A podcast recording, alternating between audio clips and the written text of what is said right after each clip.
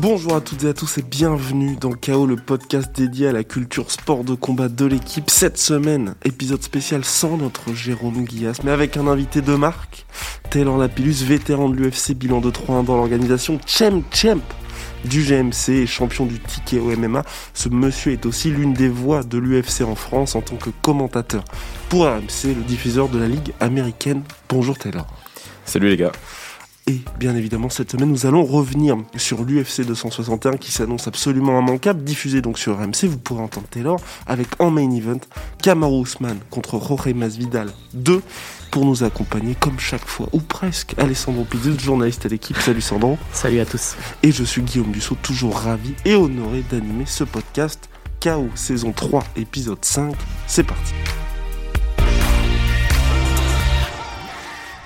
Ousmane Masvidal 2, une revanche finalement encore plus grande parce qu'en juillet 2020, le combat entre Kamaru Ousmane et Jorge Masvidal explosait tout en pay-per-view, 1 million 2 en short notice, donc court délai de préavis pour Masvidal, 6 jours seulement. Quelques mois plus tard, il se retrouve. Taylor, j'ai une première question pour toi. Cette fois, il va y avoir un camp d'entraînement complet. Est-ce que pour toi, qui est combattant, ô combien il mérite, à quel point est-ce que le fait d'avoir une préparation complète peut changer les choses pour Jorge Masvidal? Alors ça change tout, euh, surtout dans un... En fait, les styles de combat vont, vont aussi influer sur euh, les temps de préparation. C'est-à-dire qu'un short notice, si vous êtes un striker, vous prenez un striker, même un short notice, c'est pas très grave. Par contre, si vous êtes un striker qui prend un lutteur, un short notice, c'est très problématique parce que vous vous êtes pas entraîné à pouvoir défendre de la lutte pendant longtemps et on le sait tous, la lutte c'est extrêmement énergivore. Donc là, dans son cas, Masvidal, il aura un point, euh, il aura un point fort comparé au premier combat, c'est qu'il va avoir un vrai camp d'entraînement, donc il va pouvoir travailler réellement sur les points forts d'Ousmane et surtout entraîner son corps à avoir une, endurance euh, lactique et, physique pour pouvoir lutter pendant 5, 5 fois 5 minutes. Est-ce que toi, tu as déjà été dans cette situation-là, justement? Avec euh, soit un short notice après pas un combat en short notice, ou alors être de l'autre côté Parce que c'est vrai que pour Ousmane, c'était aussi un short notice, puisqu'il se préparait pour un autre adversaire. Alors effectivement, Ousmane, il se préparait pour un autre adversaire, mais c'était un bon combat pour lui. C'était un bon combat. Il y avait euh, plus de hype à, faire. Il y avait plus d'argent à gagner. Ils ont fait un million deux, je crois, il me semble, de pay-per-view. C'est ça. Donc un million deux de pay-per-view. Ils risquent de faire plus cette fois-ci parce qu'on le sait, l'UFC a pas eu le temps de faire une com euh, suffisante sur le premier combat. Donc là, à mon avis, ce qui va se passer, c'est que Ousmane lui aussi hein, est préparé pour Masvidal, mais je pense que la plus grosse difficulté, c'est Masvidal vers Ousmane que Ousmane vers Masvidal.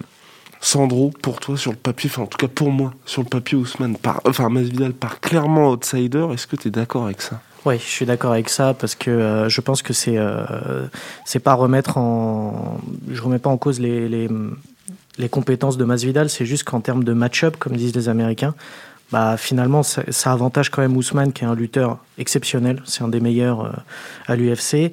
Et Masvidal est un, est un gros cogneur, ça on le sait. Mais même s'il va avoir un camp d'entraînement, enfin, il a eu un camp d'entraînement pour s'améliorer, on a vu lors du premier combat que Ousmane avait utilisé sa lutte, notamment pour, pour contrer un peu le, côté euh, cogneur très puissant de, de Masvidal. Et j'avoue que même si j'espère que ce sera un, beau combat, je vois un peu euh, un scénario un peu comme le premier combat. Ouais, je suis d'accord. C'est ça. Pour moi, alors après, sauf accident, et même à tout est possible, hein, mais pour moi, ça va se passer exactement comme le premier combat. Et en plus, pour être très honnête avec vous, je trouve que euh, Mazidal, il est surcoté. C'est-à-dire qu'il a eu euh, ce, ce, KO contre Darren Till, qui est un striker. Ensuite, il a ce formidable coup de genou sauté qui met à Ben Askren, mais où il le surprend au début du, du fight. Ça, ça l'a propulsé. Après, il y a le titre BMF qui fait contre euh, Nate Diaz avec toute la promo qu'ils ont faite autour, avec Dwayne Johnson, etc., qui là l'a rendu une vraie star aux États-Unis.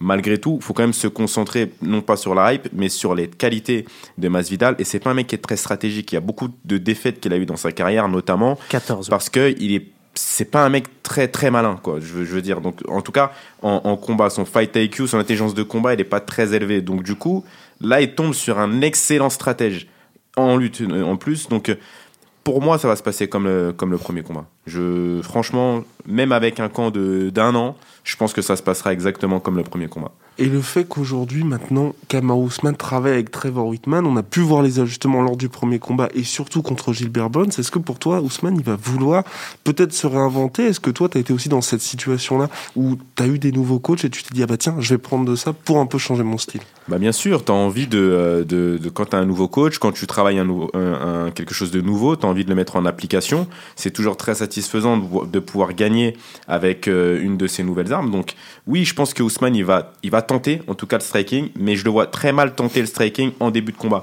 Je pense que d'abord, il va y avoir une stratégie d'épuisement de, de Masvidal, c'est-à-dire que sur la lutte, il va le pourrir en lutte, et ensuite, il va se mettre à striker. Je pense que ça va plutôt être dans ce sens-là. Il prendra pas de risque à striker dès le départ avec, euh, avec Masvidal.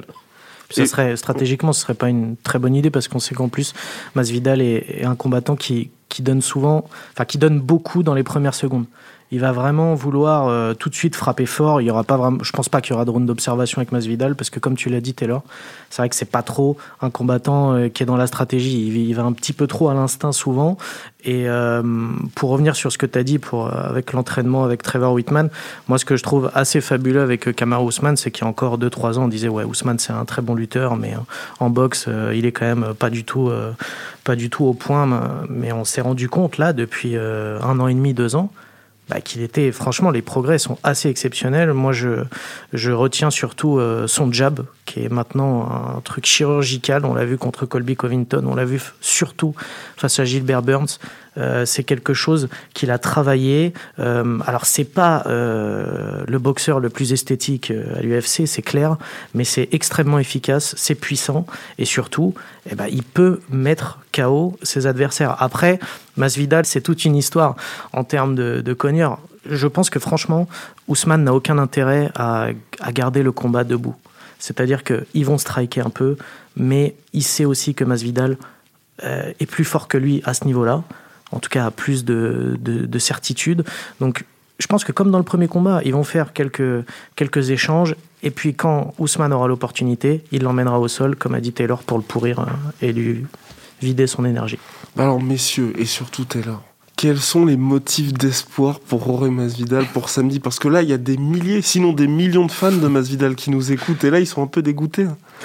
bah, la solution, ça va être d'avoir euh, le succès tout simplement. C'est-à-dire que, en fait, qu'est-ce que j'appelle le succès? C'est que euh, on va s'entraîner, euh, toi et moi, pendant six mois à mettre un coup de coude, par exemple. Et euh, on va aller le jour du combat, on va mettre le même coup de coude tous les deux, sauf que dans un cas, je vais toucher, dans l'autre cas, tu vas toucher, mais tu vas mettre KO ton adversaire. C'est juste le succès, en fait. C'est juste, t'as as eu. C'est pas de la chance, c'est du succès dans ce que tu as fait. Et Masvidal a eu ça pendant un moment. Là, il est sur une défaite. Il a pas combattu depuis, depuis Kamaru. Il retourne au combat il lui faut du succès. Il lui faut un truc où euh, il y a un coup qui passe, parce qu'il y a des coups qui vont passer hein, pour, euh, pour Masvidal. Donc, euh, ou un truc qui. Ouais, même dans le premier combat, il l'avait touché hein, plusieurs Il l'a touché, donc il lui faut un, coup qui passe et qui assomme, qui assomme Kamaru. Mais à part ça, je vois pas comment il va s'imposer. Son nom alors, je, pense, alors, comme dit Cyril Gann, Masvidal, il a la cacahuète magique. Donc euh, il peut mettre KO à n'importe quel moment, ça c'est sûr. Mais euh, pour répondre à ta question, euh, Guillaume, je pense que ce qu'il devrait faire surtout, c'est varier un peu plus ses frappes. C'est-à-dire qu'au premier combat, on sentait qu'il avait envie de mettre KO Ousmane point barre, c'est-à-dire il visait que la tête, que la tête, que la tête avec ses points. Et je pense qu'il gagnerait en tout cas à diversifier, à frapper un peu au corps. Enfin, en tout cas, ne pas être aussi prévisible. C'est-à-dire que les, frappes au corps, c'est très important.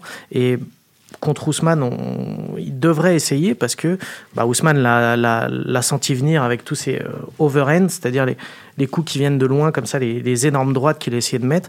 Et en fait, euh, Ousmane, à un moment, a commencé à, comprendre le timing et à, tout esquiver, en fait. Et c'est comme ça qu'il est rentré en lutte, d'ailleurs, après un overhand, euh, un énième overhand de, de Masvidal. Donc je pense qu'il devrait varier surtout les frappes. À suivre. En tout cas, Taylor, aujourd'hui, Masvidal semble véritablement être en mission pour le titre. Il voulait uniquement ce combat. Toi-même, tu es à la conquête de la ceinture du FEN, l'une des organisations les plus prestigieuses d'Europe, de l'Est. Quand on est en chasse comme ça, quel est l'état d'esprit? Parce que ça peut peut-être jouer aussi. Le fait que tu es peut-être un, un Ousmane qui soit sur le trône, alors que là, on a un challenger qui a quand même les dents acérées. Alors je suis d'accord avec, toi, ça, peut, c'est des choses qui peuvent changer maintenant. On a un challenger qui, selon toute vraisemblance, évolue. C'est-à-dire que à chaque combat, à chaque fois, on se dit ok, euh, bon bah là ça y est, ça va coincer pour euh, Ousmane. Et à chaque fois, il nous montre un truc différent. Il nous montre qu'il a évolué. Il nous montre qu'il s'est amélioré. Et on se dit, c'est une machine, quoi. Et donc là, on doute encore de lui, comme d'habitude. Et je pense qu'il va, il va encore euh, rassurer tout le monde en montrant qu'il n'y a, pas de- il a pas de quoi douter de lui. Donc j'ai envie de te dire, dans un monde normal, je te dirais oui, qu'effectivement, on a un peu cette image du challenger qui a, qui a les dents qui rayent le parquet, qui va venir aller chercher la ceinture, et le champion qui est assis euh, tranquille. Mais c'est pas le cas d'Ousmane. Il, se combat, il combat constamment contre les haters, contre les codes qui vont euh, contre lui. Donc finalement, c'est le champion, mais c'est toujours lui euh, le challenger en vrai. Donc ce souci-là, je pense pas qu'on l'aura sur ce combat. Et toi, quand tu étais justement champion du GMC, quand il y a eu euh, l'objectif Chem Chem, est-ce que tu as quand même changé un petit peu d'attitude tu t'es dit ça y est, j'ai déjà une ceinture? Ou pas du tout? Moi, stratégiquement, j'étais sur autre chose, c'est-à-dire que j'étais sur le fait de engranger des victoires, euh, engranger de l'activité, et puis bah tout simplement pour aussi se rapprocher de, de, de l'UFC. Donc en fait, je voyais les choses un petit peu comme des étapes. J'avance, je, valide cette étape-là, puis j'avance et je continue d'aller euh, chercher chercher euh, des défis et des challenges. Après avoir gagné la ceinture, en tout cas du, du GMC, les, les- la deuxième ceinture, j'étais plus sûr d'aller récupérer une ceinture finalement ailleurs que vraiment rester défendre mes titres. Surtout que j'ai pas eu spécialement de propositions derrière, donc euh, si j'avais eu des propositions, bien entendu, j'aurais défendu mes titres. Mais aller de l'avant, c'est quoi? C'est aller, ben, on est des conquérants, hein, donc euh, c'est aller chercher d'autres titres dans d'autres organisations et euh, affronter d'autres adversaires, puis ben, re-signer à l'UFC derrière. Sandro, justement, Taylor en parlait, l'inactivité de Masvidal depuis le premier combat, ça fait quasiment un an qu'il n'a pas combattu. Est-ce que pour toi, ça va être un élément déterminant dans le fait que, bah, effectivement, ça pèse encore un peu plus en faveur d'Ousmane? Oui, ça, ça peut peser. C'est clair que ça peut peser. Après, euh, Masvidal, il a, un style de vie qui est un peu particulier pour un combattant parce qu'il euh, même quand il euh, combat à- avec moins d'é- moins d'écart dans le temps, euh, c'est quand même un combattant qui voilà, il respecte pas trop sa diète, il le dit lui-même, il fait un peu euh, ce qu'il veut. Donc euh, c'est une question un peu difficile parce que il combat. C'est la première fois là qu'on l'a vu euh, s'arrêter aussi longtemps euh, dans sa carrière. Un an sans combattre pour Masvidal, c'est quand même assez euh, inhabituel. Donc j'ai quelques doutes à ce niveau-là. Je suis pas sûr que ça le gêne tant que ça parce qu'on sait que quand même, même s'il est pas très sérieux, euh, on va dire au niveau alimentaire, c'est un combattant. Tous ses coachs le disent, hein, que tous les coachs qu'il a eu disent qu'à l'entraînement c'est un monstre. Il y va à, il y va à fond. Donc euh, donc voilà. Après, euh, et Taylor me, me contredira pas là-dessus. entre l'entraînement et les combats, il y, y a une très grande différence. Donc oui, euh, il va peut-être être un peu moins frais que Ousmane qui combat euh, quand même assez souvent. Et toi, Taylor, tu es commentateur donc, de l'UFC en France, tu vois des centaines et des centaines de combats. Le 1 million de pay-per-view vendus, en tout cas, moi, m'avait surpris. Pour toi, qu'est-ce qui fait que, justement, ce choc Ousmane-Masvidal passionne autant? Parce que ça a quand même fait plus que Nate Diaz contre Masvidal. Alors c'est pas le choc Ousmane Masvidal qui passionne, c'est Masvidal. C'est-à-dire que faut se remettre dans le truc. Alors il y a ce KO contre Darren Till qui le légitime un petit peu, qui lui qui le remet un peu au goût du jour. Mais bon, voilà. Après t'as ce KO contre Ben Askren qui Il y a fait avait le eu tour un du tout monde. petit peu avant celui euh, contre Cerrone aussi. Ouais, fait contre Cerrone, mais on- on- il est un peu passé à la trappe, un petit peu comme celui de Thiel. En fait, ces deux KO-là l'ont légitimé dans l'organisation, mais l'ont pas fait connaître du grand public. Le KO contre Askren, là, tout, la terre entière le voit. C'est-à-dire que KO le plus ce- rapide de l'histoire ce, de ce l'UFC. KO-là, il fait le tour du monde. Tout le monde l'a vu. Et 4 après, il y a 5 cette, euh, cette com sur le titre euh, BMF qui est extraordinaire. Donc, qui font que l'UFC fait. Et là, il est connu partout. C'est-à-dire que tout le monde voit euh, Masvidal, tout le monde kiffe l'histoire. Ensuite, il, y a là, il fait la pochette du jeu UFC. On, on repart sur ses origines un petit peu, où il combattait dans un jardin avec Kimbo Slice. Enfin, ce que je veux dire, c'est que tous ces trucs-là, ça passionne, les, ça passionne les Américains et ça passionne globalement les fans de MMA. Donc, il gagne. Grosse promo avec Dwayne Johnson qui lui remet. Enfin, rends-toi compte du truc. C'est Dwayne Johnson qui lui remet sa ceinture. Comme incroyable. Moi, j'avais vu à l'époque euh, sur Instagram et je montrais, je disais, regardez, euh, là, il avait euh, 40 000 euh, likes. Il passe, tu passes à la photo où il est avec Dwayne Johnson, il y a 350 000 likes. C'est c'est- c'est stratosphérique la com qu'il a pris entre temps. Et donc il est devenu une star entre temps. Il, il est devenu le dur à cuire de l'UFC. C'est-à-dire qu'on se dit, ok, c'est lui le, c'est lui le dur à cuire. Donc quand il affronte Masvidal, on se dit, ok, c'est le, le champion sans le, roi sans couronne contre le roi couronné quoi. Il perd, mais malgré tout, ça passionne les gens et je pense que ça repassionnera les gens. Maintenant, pour que ça continue de fonctionner pour lui, là, il faudrait qu'il s'impose sur ce combat-là. Ça serait très bien pour lui. Une Bah- défaite euh, n'irait pas dans son sens. Ouais, et une victoire, ça ouvre les portes d'une trilogie qui s'annonce très lucrative pour Kama Exactement. Ousmane et Ouais, Masvidal. et Masvidal et l'UFC, c'est Oui, surtout eux qui gagnent de l'argent. C'est et l'UFC. Bah, puis rappelons quand même que c'est Kama Ousmane qui a voulu cette revanche. Bah bien, mais Bah, bien eh sûr, oui, il a raison.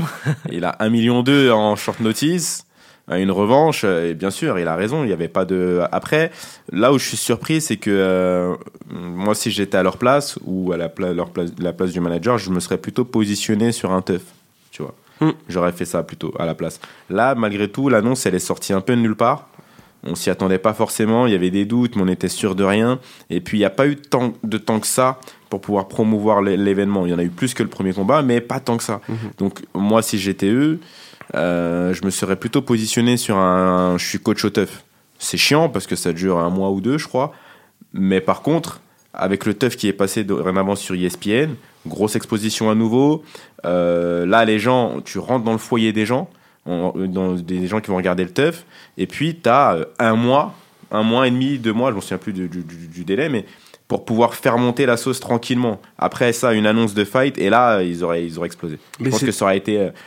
En fait, les gens auraient pris leur, leur coin. C'est-à-dire qu'il y aurait, eu une team Masvidal et une team euh, Ousmane. Et je pense que ça, ça aurait été très, très, très intéressant pour l'UFC. Et c'était le plan initial de l'UFC, justement, de faire The Ultimate Fighter, donc le TUF, le retour sur ESPN avec les deux.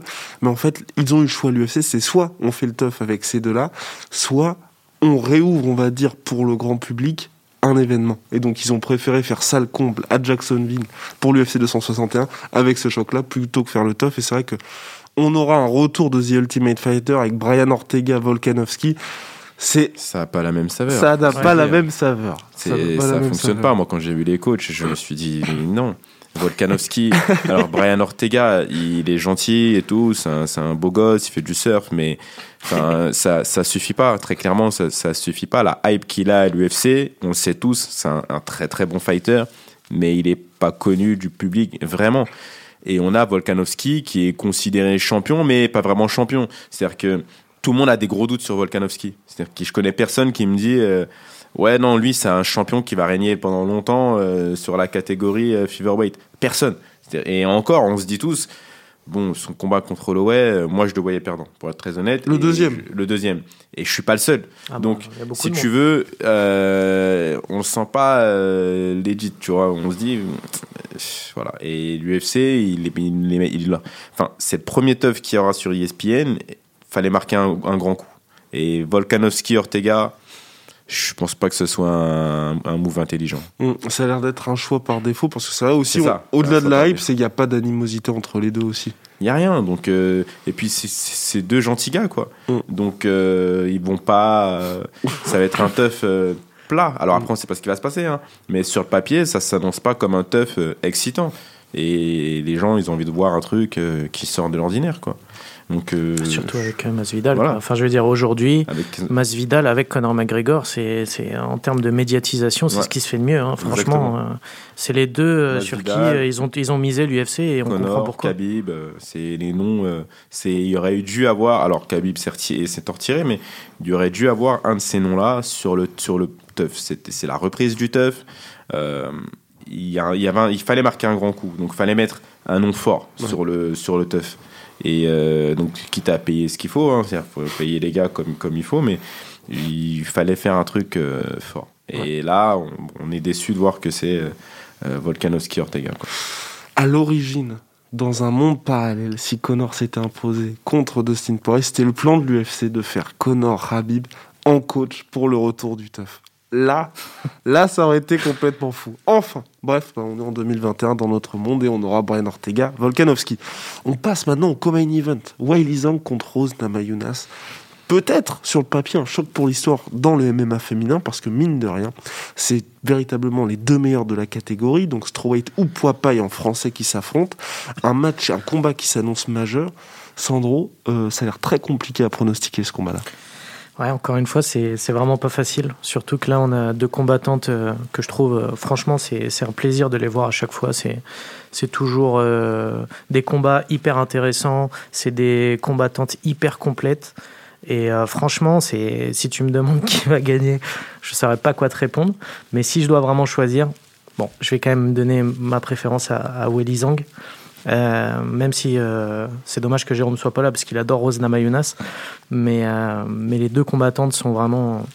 C'est un spectacle que j'attends autant que le main event Masvidal-Ousmane. Et franchement, je sais qu'on va se régaler, je sais, je sais d'avance. Taylor, avant de justement parler du côté athlétique de Weili Zhang, je, voulais parler de Rose Namajunas et de son côté, son aspect mental. T'en parlais avant le podcast en off, c'est déterminant dans les combats. Est-ce que toi tu penses que justement elle est perfectible sur ce point-là? Alors, bien sûr, elle est perfectible. Après, moi, ce que je trouve qui représente euh, Rose Namajunas, euh, c'est que c'est une combattante très très complète. C'est-à-dire qu'elle a un très bon grappling, probablement meilleur que celui de Wei Zhang, de très bons déplacements. Donc, euh, et puis un très bon striking, on l'a vu, hein, elle a fait euh, quand, sur la revanche contre euh, Joanna Jedrzejczyk, qui était à l'époque la meilleure strikeuse de l'UFC. bah, elles ont fait un combat de kickboxing en fait.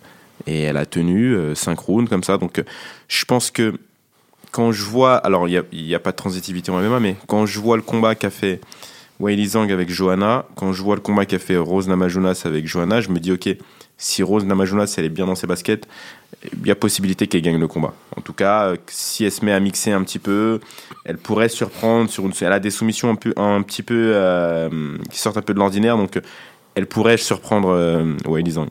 Et toi, tu es donc coaché par Fernand, Lopez, comme Trevor Whitman lors de l'UFC 261. Je pense qu'il a déjà dû officier à plusieurs reprises lors d'une même soirée, parce que Trevor Whitman donc, est coach de Kamar Ousmane et Rosna Mayunas. Comment tu gères ça en tant que combattant bah, en tant que combattant, alors les, head coach ont des assistants coach. C'est-à-dire qu'ils font pas tout, c'est pas possible. Sinon, les mecs, euh, ils, enfin, y arriveraient pas. Donc, chaque head coach a un assistant coach et donc il a passé du temps et sur la stratégie de Rose, mais assisté de ses coachs, et sur la stratégie de Ousmane, assisté de ses coachs. Donc, je pense que ce qui va se passer, c'est qu'effectivement, c'est deux gros combats mais c'est des professionnels. Euh, Whitman, comme d'ailleurs euh, Rose et, et, Ousmane, c'est une gestion un petit peu différente parce que euh, malgré tout, tu peux être déconcentré. Si Rose gagne, bah, clairement, ça met une énergie supplémentaire dans, le vestiaire. Maintenant, si elle perd, ça, ça, peut un petit peu faire descendre un petit peu l'énergie positive qu'il y aurait dans, dans, le vestiaire. Donc, c'est un petit peu risqué, mais je pense qu'à ce niveau-là, c'est des athlètes de haut niveau, c'est des professionnels, il n'y a rien qui les déconcentrera. Ils seront, ils seront bien et Whitman, il a l'habitude euh, de, coacher euh, deux personnes, euh, enfin, de coacher plusieurs personnes sur la même carte. Donc, il, il, sera bien entendu assisté et ça se passera bien. Il n'y aura pas de problème. Pas de problème en tout cas. Parlons maintenant de Wei Zhang. Athlétiquement, physiquement, elle semble insubmersible, mon cher Sandro. Bon, malgré toute la technique et les plans de jeu préparés aux petits oignons par Trevor Whitman pour Rosna Mayunas, ça s'annonce compliqué de ce côté-là. Ouais, euh, moi ce que je, trouve assez admirable avec Wei Zhang, c'est qu'on a l'impression qu'elle a toujours un peu d'essence dans le moteur. Quoi. Même au cinquième round, ça quand elle y va, hein, c'est pas souvent, mais euh, j'ai l'impression qu'on ne peut pas l'épuiser. quoi. Elle, est incroyable au niveau athlétique. Euh, comme tu l'as dit, Taylor aussi, c'est une formidable strikeuse. Hein. Franchement, elle aussi, euh, ça tape dur, ça tape fort. c'est surtout ça, c'est qu'elle tape comme un petit gars, quoi. Ouais. Je veux dire, euh, c'est hallucinant, hein, franchement. Pour la division, c'est un poids léger. Enfin, je veux dire, Amanda Nunes, on n'est pas surpris quand même à un KO, quoi, parce que c'est Nunes et qu'elle est possiblement plus costaud que moi hors combat. Mais euh, Zhang, la KT, c'est 52 kilos. Et quand on voit une, une fille de 52 kilos cognée aussi fort, ça fait peur, c'est effrayant. Donc euh, je pense que c'est, il est possible qu'elle tape le, c'est que ce soit elle qui tape le plus fort de la division euh, euh strawweight de l'UFC quoi. Donc il y a, elle a, elle a le knockout power. Là, on l'a vu, elle a vraiment un, sérieux knockout power. La rapidité aussi, et franchement. Une grosse vitesse, un gros débit. Enfin, c'est c'est vraiment une strikeuse de niveau euh, mondial, quoi. Alors certes, en, en lutte, elle est un petit peu moins forte, je pense, que, que Rose Namajunas. Mais comme a dit Taylor, euh, c'est tellement fort en termes de, de striking. Moi, ce que je trouve aussi euh, très impressionnant, c'est c'est son jeu de jambes, ses déplacements. C'est toujours, c'est toujours fait de manière coordonnée, c'est parfait. C'est toujours très bien en fait. Et euh, il faut pas oublier qu'elle encaisse aussi. Elle sait encaisser. Donc euh, franchement, elle a, elle a pas beaucoup de défauts euh, debout. Enfin, elle en a, pour moi, elle en a pas d'ailleurs. Et euh, quand tu connes fort, que tu sais encaisser, que tu te déplaces bien, c'est quand même super compliqué. Et que t'es rapide. Je pense que bon, je, je dis pas que Rose Namajunas fait pas le poids debout, pas du tout, parce que je pense qu'elle le fait aussi. Mais je lui donne quand même un avantage à Weili Zhang, donc peut-être que Rose va utiliser la lutte et je pense que c'est plutôt une bonne stratégie si elle le fait, si Oui. elle y arrive surtout. Parce que mine de rien, Weili Zhang, sur ses deux derniers combats, elle a connu deux choses complètement différentes. Un, elle a réussi à mettre KO l'autre tank de cette catégorie, enfin petit tank, bien évidemment, Jessica Andrade. Ouais. Et ensuite, à traverser une guerre, l'un des combats les plus beaux, sinon le plus beau combat de l'histoire de la catégorie, ou sinon du MMA féminin tout court, Weili Zhang contre Joanna Jedrzejczyk, et c'est son premier combat là, après un an d'absence, quasiment. Enfin, un peu plus même. Je Bien, pense que vu, vu son état à la fin de ce combat-là, elle méritait bien un an de, de récupération. Une petite pause. Bien, messieurs, maintenant, pour conclure, le jeu des pronostics. On va commencer par Kamaru Ousmane contre Jorge Masvidal. Mon cher Taylor, Alors. Je vois le champion rester champion, Kamaru Usman. mais comment? Euh, écoute, je vois bien une décision. Ouais, une décision. Allez, Sandro Ah, je vais pas être très original parce que je pense comme Taylor. Franchement, euh, je pense que Ousmane va, va, va conserver sa ceinture et je pense que ça ira aussi à la décision euh, unanime, hein, évidemment. Je vois aussi euh, 50-45, tarif habituel pour Kamaru Ousmane. Maintenant, le co-main event, là, bien plus indécis. Alors, Taylor, Rose Namajunas ou Weili Zhang, la championne? Oh, je vois Weili Zhang. Par. Ouais. Euh, décision. Oh aussi. Ouais, je pense qu'on va avoir 5 rounds aussi. D'accord. Ouais. Ah oui, intéressant. Alors là, pour le coup, euh, comme Taylor, Willy Zhang, mais moi je pense par KO. Voilà. Euh, je vais prendre peut-être un petit risque, mais euh, franchement, je, je, je vois Willy Zhang très très forte, bien préparée, qui a bien récupéré de son dernier combat. Ouais, tu penses? Ouais. Moi, je pense que ça va être serré. Je pense que ça va être serré et que ce sera pas un 50-45. Ce, Mm, sera, oui. euh, il- ce sera un combat un peu plus serré, euh, que ce sera très équilibré avec une Moi avance aussi, ouais. pour euh, euh, Zhang. Je, je pense que Rose elle va utiliser sa lutte et ça va gêner euh, Weili Zhang dans son striking. C'est-à-dire que Mhm. si tu as un combat de, stri- de striking, c'est plus simple pour lâcher ton, ton, ton, ton striking. Par contre, si tu as des incertitudes sur la lutte, sur le sol, etc., là, ça va te gêner dans ton style et du coup, ça va un peu réduire euh, l'écart qu'elles ont entre les deux debout. Donc, je vois un truc un peu, un peu serré, mais quand même à l'avantage de, de. Après, euh, je, je dis pas KO de Willy au premier round. hein. Je pense que ça va être un peu, euh, un petit peu à l'usure, mais je pense que qu'elle arrivera à faire la différence euh, justement parce qu'elle a un cardio assez dingue et une caisse de, de malade. Et je pense qu'elle ou TKO, hein, ou quatrième round, je dirais. Allez, Ouais, prendre des bah, risques. eh bien, idem. Je vois aussi une victoire de Zhang par KO, TKO, quatrième round. Parce que c'est vrai que chez Namajunas, je pense qu'elle va gagner les deux premiers rounds. Mais après, physiquement, il y, a une- il y a une petite baisse, je trouve, chez elle, qu'on retrouve dans tous ces combats. Où quand ça se passe pas de la manière dont ça devrait se passer, on voit justement que mentalement, c'est. Elle est plus la même en fait. Alors que Zhang, pour le coup, Ah ouais, c'est vraiment une euh, machine insubmersible. Et c'est pour ça, je pense que bah, on va voir, on va voir la différence au bout de deux rounds et malheureusement, ce sera, ce sera de trop pour Tug Rose. bien.